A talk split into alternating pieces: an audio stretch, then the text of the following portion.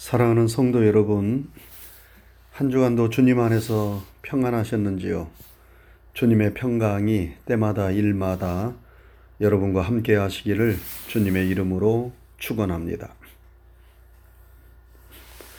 우리가 그동안 고린도전서 13장의 말씀을 통하여 사랑에 대하여 배우며 은혜를 나누었습니다. 오늘은 그 마지막 시간이 되겠습니다. 오늘 설교의 제목은 사랑이 제일이라 입니다. 한번 따라 하시기 바랍니다. 사랑이 제일이라. 여러분은 사랑이 제일이라고 생각하십니까? 어떤 분은 이 말에 무슨 뜬구름 잡는 소리냐고 하면서 벌쩍 뛰실 분도 계실 것입니다. 사람들은 자신들의 가치관에 따라 소중하게 생각하는 것들이 다 다릅니다. 어떤 분은 돈이 제일 중요하다고 생각하실 것이고, 어떤 분은 지식이나 명예가 중요하다고 생각하실 것입니다. 또 어떤 분은 권력이 제일이다 생각하실 것이고, 또 어떤 분은 건강이 제일이다 생각하실 것입니다. 그리고 관계를 중요하게 생각하시는 분들은 친구가 제일이다, 가족이 제일이다 생각하시는 분도 계실 것입니다. 이 모든 것들은 우리의 삶에 있어서 다 필요하고 소중한 것들입니다. 그런데 성경은 사랑이 제일이라 말씀합니다. 왜 이런 말씀을 하는 것일까요? 사람들이 소중하게 생각하는 세상적인 가치들이 불필요, 불필요하기 때문에 어, 이런 말씀을 하는 것일까요? 그렇지 않습니다. 세상적인 가치들이 다 필요하고 소중하지만 그것들을 참으로 빛나게 하고 온전케 하는 것이 바로 사랑이기 때문입니다. 아무리 돈이 좋고 권력이 좋고 건강이 좋고 가족이 좋아도 사랑이 없다면 그것들은 다 빛을 잃어버립니다. 불완전한 것이 됩니다. 사랑 없는 돈은 사람을 수전노로 만들고 사랑 없는 권력은 사람을 폭군으로 만듭니다. 사람 없는 사랑 없는 건강은 사람을 방종하게 만들고 사랑 없는 가정은 사막이나 지옥과도 같습니다. 그러나 사랑이 함께하면 그 좋은 것들이 더욱 반짝반짝 빛을 발하고 아름답고 온전하게 됩니다. 그래서 사랑이 가치 중에 가치요. 가장 기본이 되는 가장 중요한 가치인 것입니다. 우리는 세상적인 가치를 추구하되 그것들을 사랑과 함께 추구해야 합니다. 그래야 우리의 삶을 진정으로 행복하게 해주는 아름답고 온전한 가치가 되는 것입니다. 그러면 사랑이 왜 제일입니까? 그것은 사랑만이 영원하기 때문입니다. 여러분, 세상적인 가치들은 영원하지 않습니다. 언젠가는 시들고 땅에 떨어집니다. 그런데 오늘 본문 8절에 보면 사랑은 언제까지나 떨어지지 아니하되 라고 하였습니다. 여기서 떨어진다는 헬라어 원어인 펩토라는 단어는 나뭇잎이나 꽃이 시들어서 떨어진다는 의미를 가지고 있습니다. 여러분 가을이 되고 겨울이 되면 여름에 무성했던 나뭇잎들이 낙엽이 되어 우수수 떨어집니다. 형형색색으로 그 아름다움을 뽐내었던 꽃들도 시간이 지나면 색이 바래지고 시들어서 땅에 떨어집니다. 성경에 인생은 풀과 같고 그 영광은 풀의 꽃과 같아서 풀은 마르고 꽃은 떨어진다 하였습니다. 그렇게 시들고 언젠가는 떨어지는 한계를 지닌 존재가 인간이고 세상적인 가치입니다. 그런데 사랑은 언제까지든지 떨어지지 않는다는 것입니다. 나뭇잎이나 꽃처럼 그렇게 시들고 마르고 떨어지고 없어지지 않는다는 것입니다. 이 세상의 모든 것은 다 떨어진다 하더라도 끝까지 떨어지지 않고 남아있는 것, 그것이 바로 사랑이라는 것입니다. 한마디로 사랑은 영원하다는 것이지요. 유대인들의 지혜를 모아놓은 탈무드에 보면 우리가 잘 아는 이야기가 나옵니다. 어느 날 왕이 어떤 사람에게 신하를 보내어 즉시 자기에게로 오라고 명령을 하였습니다. 이 사람은 갑자기 왕의 부름을 받자 혹시 자신이 무슨 잘못을 해서 부르는 것이 아닌가 해서 불안하고 두려웠습니다. 그런데 이 사람에게는 세 명의 친구가 있었습니다. 첫 번째 친구는 몹시 소중하게 여기고 있어 제일 가깝고 다정한 친구라고 생각하고 있었습니다. 두 번째 친구는 사랑하고는 있었지만 첫 번째 친구만큼 소중히 생각하고 있지는 않았습니다. 그리고 세 번째 친구는 좋은 친구였지만 별로 관심을 가지지 않던 친구였습니다. 왕의 갑작스러운 부름을 받은 이 사람은 이 세 친구를 생각했습니다. 그래서 그들에게 자신과 함께 왕 앞에 가자고 부탁을 했습니다.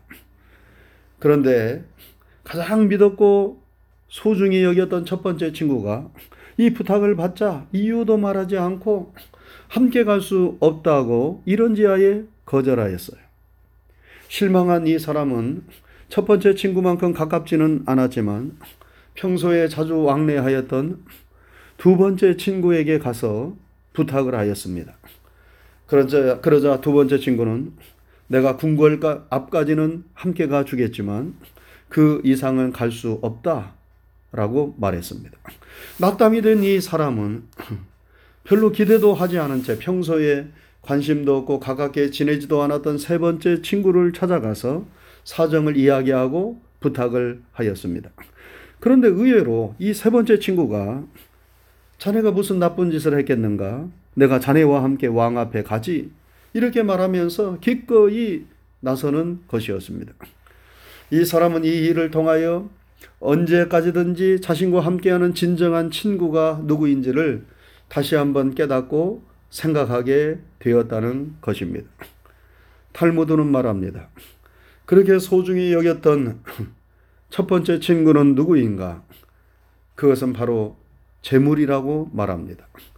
사람이 아무리 재물을 소중히 여기고 사랑한다 할지라도 생명의 주인이 되시는 하나님의 부름을 받아 이 세상을 떠날 때에는 그 재물을 단 한 푼도 가지고 갈 수 없고 고스란히 세상에 두고 가야만 합니다. 궁궐문 앞까지만 가겠다는 두 번째 친구는 누구입니까? 일가 친척들입니다. 사람이 세상을 떠날 때 일가 친척들은 무덤까지는 따라가 주지만 그 이상은 함께 따라가 주지를 못합니다. 먼저 세상을 떠난 사람을 무덤에 놔두고 뒤돌아섭니다. 그런데 끝까지 함께 가주겠다고 말한 세 번째 친구는 누구입니까? 그것은 바로 선행, 사랑이라는 친구입니다. 사람에게 극렬과 자비를 베풀며 사랑으로 행한 모든 착한 행실은 평소에는 사람의 눈을, 눈을 끌지 못하지만 언제까지나 죽음 이후에도 그와 함께 남는다는 것입니다. 그러므로 우리와 언제까지나 함께하는 영원한 친구는 돈도 명예도 지식도 권력도 일가 친척도 아닌 사랑이라는 것입니다. 사랑이 언제까지나 우리를 배신하지 않고 우리와 함께하는 참 친구요 영원한 친구라는 것입니다. 여러분, 사랑은 영원합니다. 이 세상에서도 사랑은 언제까지나 우리와 함께 할 것이지만 하나님의 나라에서도 사랑은 영원합니다. 왜냐하면 하나님은 사랑이시고 하나님의 나라는 사랑의 나라이기 때문입니다. 그래서 믿음, 소망, 사랑 이 세 가지는 항상 있을 것이지만 그 중에 제일은 사랑이라고 말씀한 것입니다. 여러분 지혜자가 누구입니까? 지혜자는 선택을 잘하는 사람인데 가장 가치 있는 것, 영원한 것이 무엇인가를 잘 알고 그것을 놓치지 않고 붙잡는 사람입니다. 사랑은 영원합니다. 그래서 사랑이 제일 중요하고 소중한 가치입니다. 또한 사랑이 제일인 이유는 사랑은 영원할 뿐만 아니라 온전하기 때문입니다. 여러분, 사랑은 음식의 맛을 내는 소금과도 같습니다. 아무리 좋은 재료로 정성껏 음식을 만들었어도 맛을 내지 않으면 밋밋해서 그 음식을 먹을 수 없어요. 음식을 음식답게 만들고 음식을 최종적으로 완성시키는 것은 소금입니다. 그래서 음식에는 반드시 소금이 들어가야 합니다. 소금이 빠진 음식은 불완전합니다. 소금이 들어감으로 음식이 완전해집니다. 마찬가지로 세상의 모든 일에 사랑이 빠지면 소금이 빠진 음식처럼 어딘가 허전하고 모자라고 불완전합니다. 사랑이 들어가야 모든 일이 완전해지는 것입니다. 아무리 우리가 식당에서 맛있는 음식을 먹는다 하더라도 집에서 먹는 음식하고는 비교가 되지 않습니다. 음식의 맛은 식당에서 사 먹는 음식이 더 좋을 수 있어요. 그러나 사람들은 엄마나 와이프가 집에서 해주는 집밥을 더 좋아하고 그리워합니다. 그 이유가 무엇입니까? 그것은 정성과 사랑 때문입니다. 사랑이 없으면 아무리 겉으로는 완전해 보여도 완전하지 않습니다. 뭔가 나사가 하나 빠진 것처럼 보입니다. 그러나 그 모자란 곳에 사랑이 채워지면 모든 것이 꽉 찬 것처럼 느껴집니다. 사랑이 모든 것을 감싸고 부족한 것을 채워주고 모자란 것을 메워줍니다. 사랑이 불완전한 것을 완전하게 해줍니다. 여러분, 우리 모두는 불완전하고 연약하지요. 우리는 우리 육체도 약하고, 감정도 불안정하고, 의지도 약합니다. 늘 완전을 추구해도 어딘가 모자라고 부족한 부분들이 나타납니다. 그래서 우리는 우리 스스로를 구원할 수 없습니다. 이런 모자라고 부족한 연약한 우리들을 구원해 주는 것이 무엇입니까? 그것은 바로 하나님의 사랑이지요. 십자가를 통해 보여주신 예수님의 사랑입니다. 하나님의 사랑, 예수님의 사랑이 우리의 모자란 것을 메워주고 부족한 것을 채워줘서 여러분과 저를 온전한 구원에 이르도록 하는 것입니다. 여러분 사랑이 모자란 우리를 온전케 하고 죽을 수밖에 없는 우리를 구원합니다. 그러므로 우리는 언제나 주님의 사랑과 은혜를 구하고 서로 사랑하기를 힘써야 하는 것입니다. 왜냐하면 사랑이 우리를 온전하게 하기 때문입니다. 마지막으로 고린도전서 13장 13절의 말씀이 무엇입니까? 믿음, 소망, 사랑 이 세 가지는 항상 있을 것인데 그 중에 제일은 사랑이라 하는 이 말씀입니다. 바울 사도는 우리에게 항상 있어야만 하는 세 가지를 말씀합니다. 그것이 무엇입니까? 그것은 바로 믿음, 소망, 사랑입니다. 우리가 하나님의 자녀로서 구원받은 성도로서 이 세상을 살면서 세상 끝날까지 항상 붙잡고 가져야만 하는 것은 바로 믿음과 소망과 사랑입니다. 우리는 믿음이 있어야 구원받을 수 있고 세상을 이길 수 있고 하나님을 기쁘시게 할 수 있습니다. 그래서 세상 끝날까지 우리는 믿음을 포기해서는 안 됩니다. 어떠한 경우에도 믿음에 굳게 서는 하나님의 자녀들이 되어야 합니다. 또한 믿음을 가진 자는 소망, 희망을 버려서는 안 됩니다. 왜냐하면 우리의 마지막 희망은 합력하여 선을 이루시고 모든 것을 완성시키는 하나님께 있기 때문입니다. 하나님이 우리의 희망이기 때문에 우리는 희망을 끝까지 붙잡아야 합니다. 우리가 희망을 잃어버릴 때, 절망의 나락에 떨어질 때, 그곳은 바로 지옥이 됩니다. 그래서 단테의 신곡 지옥편에 보면 지옥 문 앞에 이런 글이 걸려 있습니다. 여기는 슬픔의 거리로 가는 입구, 여기는 영겁의 오내로 가는 입구, 여기는 멸망의 백성들을 위한 입구이다. 여기로 들어오는 자는 모든 희망을 버려라. 여러분, 지옥이 어떤 곳입니까? 지옥은 모든 희망이 사라진 곳, 미래가 없고 영원한 절망만 있는 곳, 그곳이 지옥입니다. 여러분, 우리의 삶에 희망이 없다면 우리는 지금 지옥과도 같은 삶을 살고 있는 것입니다. 그래서 우리는 끝까지 희망의 하나님을 바라보고 믿으며 희망을 포기해서는 안 되는, 안 되는 것입니다. 세상 끝날까지 우리가 붙잡아야 하는 것은 사랑의 하나님에 대한 믿음과 희망입니다.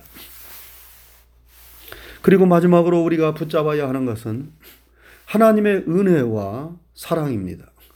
하나님의 은혜와 사랑만이 최종적으로 우리가 의지하고 기댈 것입니다. 그래서 유다서 기자는 말하기를 영생에 이르도록 우리 주 예수 그리스도의 긍휼을 기다리라 하였습니다.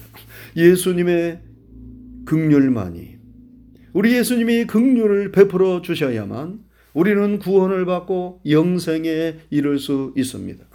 그래서 하나님의 사랑, 예수님의 사랑을 우리는 끝까지 붙잡고 의지해야 하는 것입니다.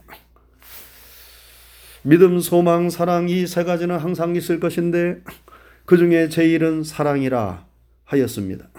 사랑하는 성도 여러분, 우리가 세상을 살면서 끝까지 붙잡아야 하는 것들은 믿음, 소망, 사랑입니다. 이 세 가지는 우리가 세상을 살 때에 항상 우리에게 있어야만 하는 것들입니다. 이 세 가지 중에 하나라도 빠지면 우리의 삶은 메마르고 팍팍해집니다. 우울하고 생기를 잃어버립니다. 그래서 항상 이 세 가지가 우리에게 있는가를 점검하고 확인해야 합니다. 그리고 혹시라도 그것들 중에 하나라도 부족하고 잃어버린 것이 있다면 그것들을 채워야 합니다. 그래야 우리의 삶이 다시 생기를 얻고 행복할 수 있습니다. 그런데 믿음과 소망은 이 세상에서만 필요합니다. 하나님의 나라에서는 더 이상 믿음과 소망이 필요 없습니다. 왜냐하면 이미 그 나라는 믿음과 소망이 이루어진 나라이기 때문입니다. 그런데 천국에서도 영원히 계속되는 것이 있습니다. 그것이 바로 사랑입니다. 왜냐하면 하나님의 나라는 사랑으로 충만한 나라이기 때문입니다. 그래서 사랑이 믿음과 소망보다 더 영원하기에 사랑이 제일이라 이렇게 말씀한 것입니다. 사랑하는 성도 여러분, 사랑이 제일입니다. 우리가 언제 어디에 있든지 간에 어떤 상황 속에 있든지 간에 우리가 이 말씀을 잘 기억하고 간직했으면 좋겠습니다. 사랑이 제일이라는 마음과 생각을 가지고 우리가 믿음 생활을 하고 우리의 가정을 이끌고 이 세상을 살아갈 때에 사랑이 우리의 모자라고 부족한 것을 잘 채워주고 온전케 해줄 것입니다. 그래서 우리의 마음에 평안을 주고 우리의 가정에 행복을 주고 우리의 인생을 풍요롭게 할 것입니다. 여러분, 사랑이 제일입니다. 사랑이 제일입니다. 하나님의 사랑을 구하고 우리 모두 사랑하기를 힘쓰는 가운데 우리의 인생을 행복하게, 풍성하게, 그리고 영육 간에 강건하게 살아갈 수 있기를 주님의 이름으로 축원합니다. 기도하겠습니다. 은혜로우신 하나님 아버지 감사합니다. 한 주간도 주의 크신 은혜와 사랑 가운데 저희들을 지켜주시고 인도해 주신 것 감사를 드립니다.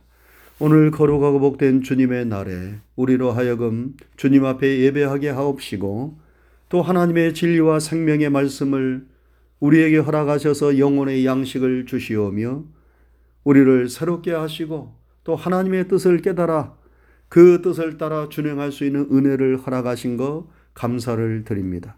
그동안 고린도전서 13장의 말씀을 통하여 하나님이 우리에게 주신 사랑에 대하여 우리가 함께 은혜를 나누며 또 배울 수 있도록 인도해 주신 것 감사를 드립니다. 우리가 어디에 있든지 어디를 가든지 누구를 만나든지 항상 하나님이 우리에게 베풀어 주신 사랑으로 모든 것들을 대하고 모든 사람들을 대할 수 있도록 도와주셔서 우리가 가는 곳곳에서마다 하나님의 평화가 임하게 하옵시고 하나님의 은혜가 나타날 수 있도록 도와 주시옵소서. 오늘도 주신 하나님의 말씀 사랑이 제일이다. 사랑이 제일이다. 이 말씀을 마음판에 새기게 하여 주옵시고 우리가 늘 무슨 일을 하든지 사랑으로 행하여서 우리의 모자라고 부족한 것들이 다 메워지고 온전해질 수 있는 은혜를 허락하여 주옵소서. 우리 자신에게는 사랑이 없습니다. 우리는 너무나도 연약하고 부족한 것밖에 없습니다. 우리를 구원하시기 위하여 독생자 예수님을 아낌없이 내어주신 하나님의 크고 놀라운 사랑, 우리를 구원하시기 위하여 하늘의 영광을 버리시고 이 세상에 오셔서 우리를 대신하여 십자가에서 고난을 당하신 예수님의 그 뜨거운 놀라운 사랑이 우리의 심령에 물부터 부어진 바 되어서 그 사랑으로 충만한 가운데 우리들도 하나님의 사랑을 나타낼 수 있도록 도우시었기를 원합니다. 힘들고 어려운 때를 우리가 지금 보내고 있습니다. 사랑이 메말라지고 여러 가지 갈등과 혼란과 분열이 일어나는 그러한 때에 아버지 하나님, 하나님의 사랑을 우리에게 풍성하게 공급하여 주셔서 우리가 있는 곳에서 모든 갈등과 어려움이 물러가게 하옵시고 하나님의 평화가 임하게 하여 주옵소서. 감사를 드리오며 예수님 이름 받들어 기도드리옵나이다. 아멘.